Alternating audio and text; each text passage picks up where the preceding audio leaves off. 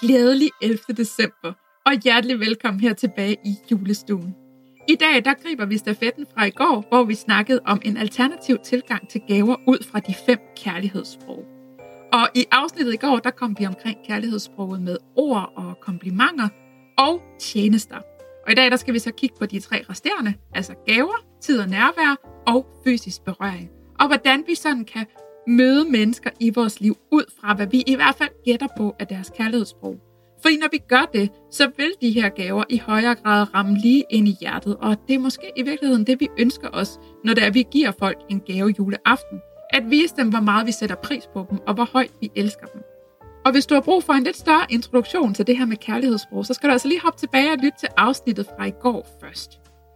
Men hvis en af dine relationer har gaver som kærlighedssprog, så ligger det jo lige til højre benet. Der skal du selvfølgelig sørge for at finde en fysisk gave og pakke den flot ind og give den til personen. Og her er der altså et trick i virkelig at sørge for at skrive ned, når personen i løbet af året nævner noget, de ønsker sig, sådan så du kan give dem de ting, som de faktisk går og ønsker sig. For det er ren kærlighed for dem. Og det kan virkelig godt betale sig at gøre sig meget umage med de her mennesker. Fordi for dem der er det selvfølgelig også tanken, der tæller ved en gave. Men når du giver dem noget, de rent faktisk har ønsket sig, og som de måske kan huske, de har fortalt dig, at de har ønsket sig, og du så har vist at du har husket det, jamen så føler de sig bare helt enormt set og elsket. Og det er jo i virkeligheden det, vi gerne vil med en gave, tænker jeg. Så du skal altså virkelig heller ikke spare på øh, indpakningen. Den skal være flot, den her gave. Det er vigtigt, at det virkelig viser, at du har gjort dig umage med at sørge for den her gave til den her person. Så det der med også at komme uden et kort og uden bånd på gaven og sådan noget. Nej, nej, nej. Hvis du skal gøre dig umage med én enkelt gave, så skal det være den her gave til den person, der har gaver som kærlighedssprog. Hvis personen har tid og nærvær som kærlighedssprog, så er det lidt en anden sag. For det handler nemlig om kvalitetstid. Og det handler om den her uddelte opmærksomhed, nærvær og tid sammen. Og det er faktisk næsten ligegyldigt, hvad I laver, bare I sammen og tilbringer tid sammen og er nærværende i det, I gør. Så det er altså her, at man skal frem med oplevelsesgaverne. Giv dem en tur ud og opleve noget sammen med dig for eksempel. Eller en tur et sted hen, hvor I bare skal hygge og være sammen. Altså en gave, der ligger op til, at I tilbringer tid sammen på den ene eller på den anden måde. Og gerne noget, som du ved, at personen sætter pris på.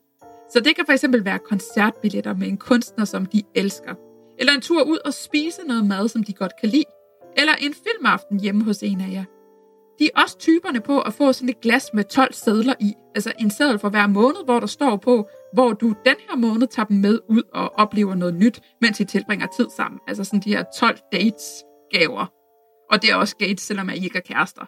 Men de her, en, en oplevelse for hver måned. Bare sådan en lille oplevelse måske.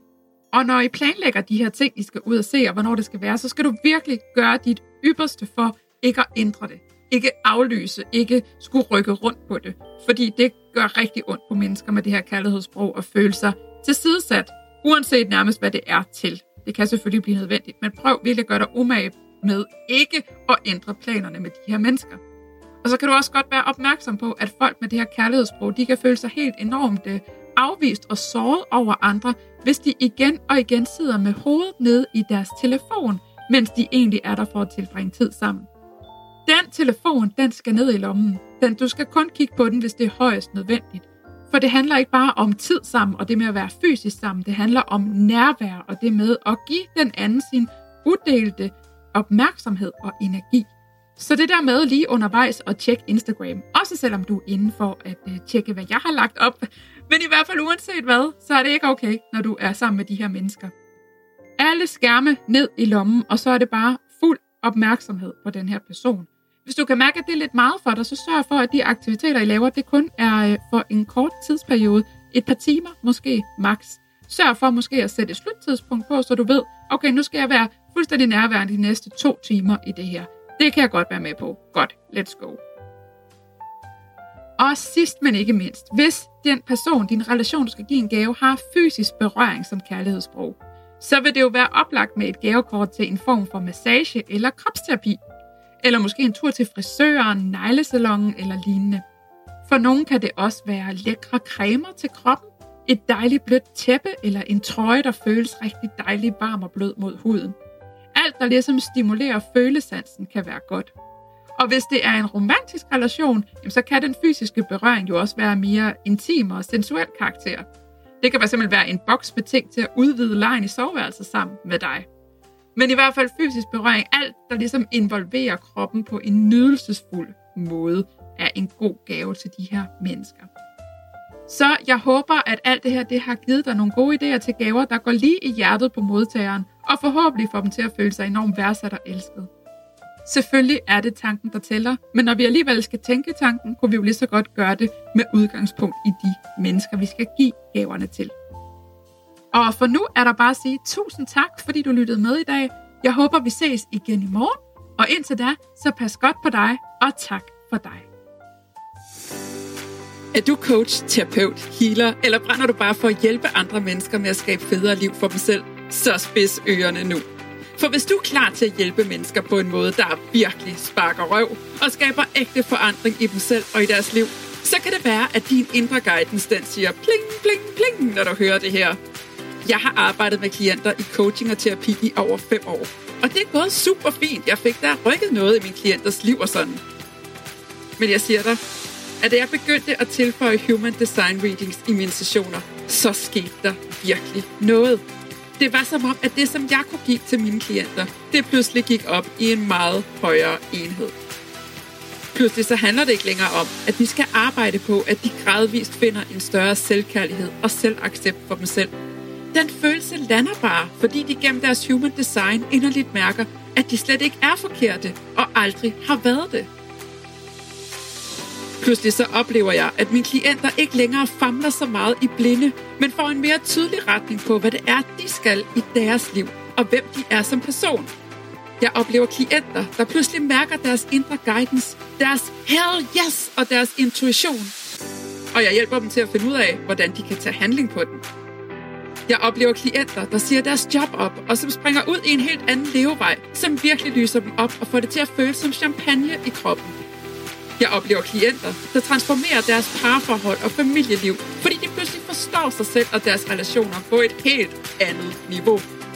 Og jeg oplever klienter, der fortæller mig, hvordan livet bare er lidt mere fyldt af en følelse af lethed, glæde og kærlighed til sig selv og andre. Mine klienter de fortæller, hvordan de aldrig har følt sig så set, forstået og rummet før, og at de føler en dyb ro i sig selv, fordi de nu endelig forstår, og hele vejen står jeg ved deres side og støtter og guider dem til, hvordan de hver især kan tage handling på den her selvindsigt. For en ting er de indsigter og den information, som Human Design kan give. Noget helt andet er at tage handling på det og virkelig leve det. I min optik, der kan Human Design ikke stå alene. Og derfor har jeg nu taget skeen i egen hånd og skabt Human Design Mentor-uddannelsen. En uddannelse over fire måneder, hvor du både lærer at lave en komplet Human Design Reading – sådan ægte og med alle nuancer og detaljer, fordi hey, jeg gør ikke noget halvt. Men hvor du samtidig også lærer alt, hvad jeg ved om, hvordan du bruger det i samspil med dine klienter. Sådan så de kan gå fra jeres samarbejde med en følelse af, at de virkelig ægte fik rykket noget. Den her uddannelse, det er både til dig, der allerede arbejder med klienter på den ene eller på den anden måde, og til dig, der endnu står foran at springe ud i det eventyr. Vi starter i februar 2023, og der er allerede åben for tilmelding. Og hvis du melder dig ind inden nytårsaften kl. 23.59, så får du endda uddannelsen med en lækker julerabat. Og så er der naturligvis mulighed for at betale i rater og med en løsning, der føles helt okay for dig og din økonomi. Uddannelsen foregår primært online, men der vil også være live-dage, hvor vi mødes og sammen øver alt det, vi lærer på uddannelsen, så du bliver rigtig godt klædt på til at gå ud og bruge det i dit eget virke. Skal du med? Så har bind på lunabindner.dk og læs meget mere om, hvordan du sikrer dig din plads.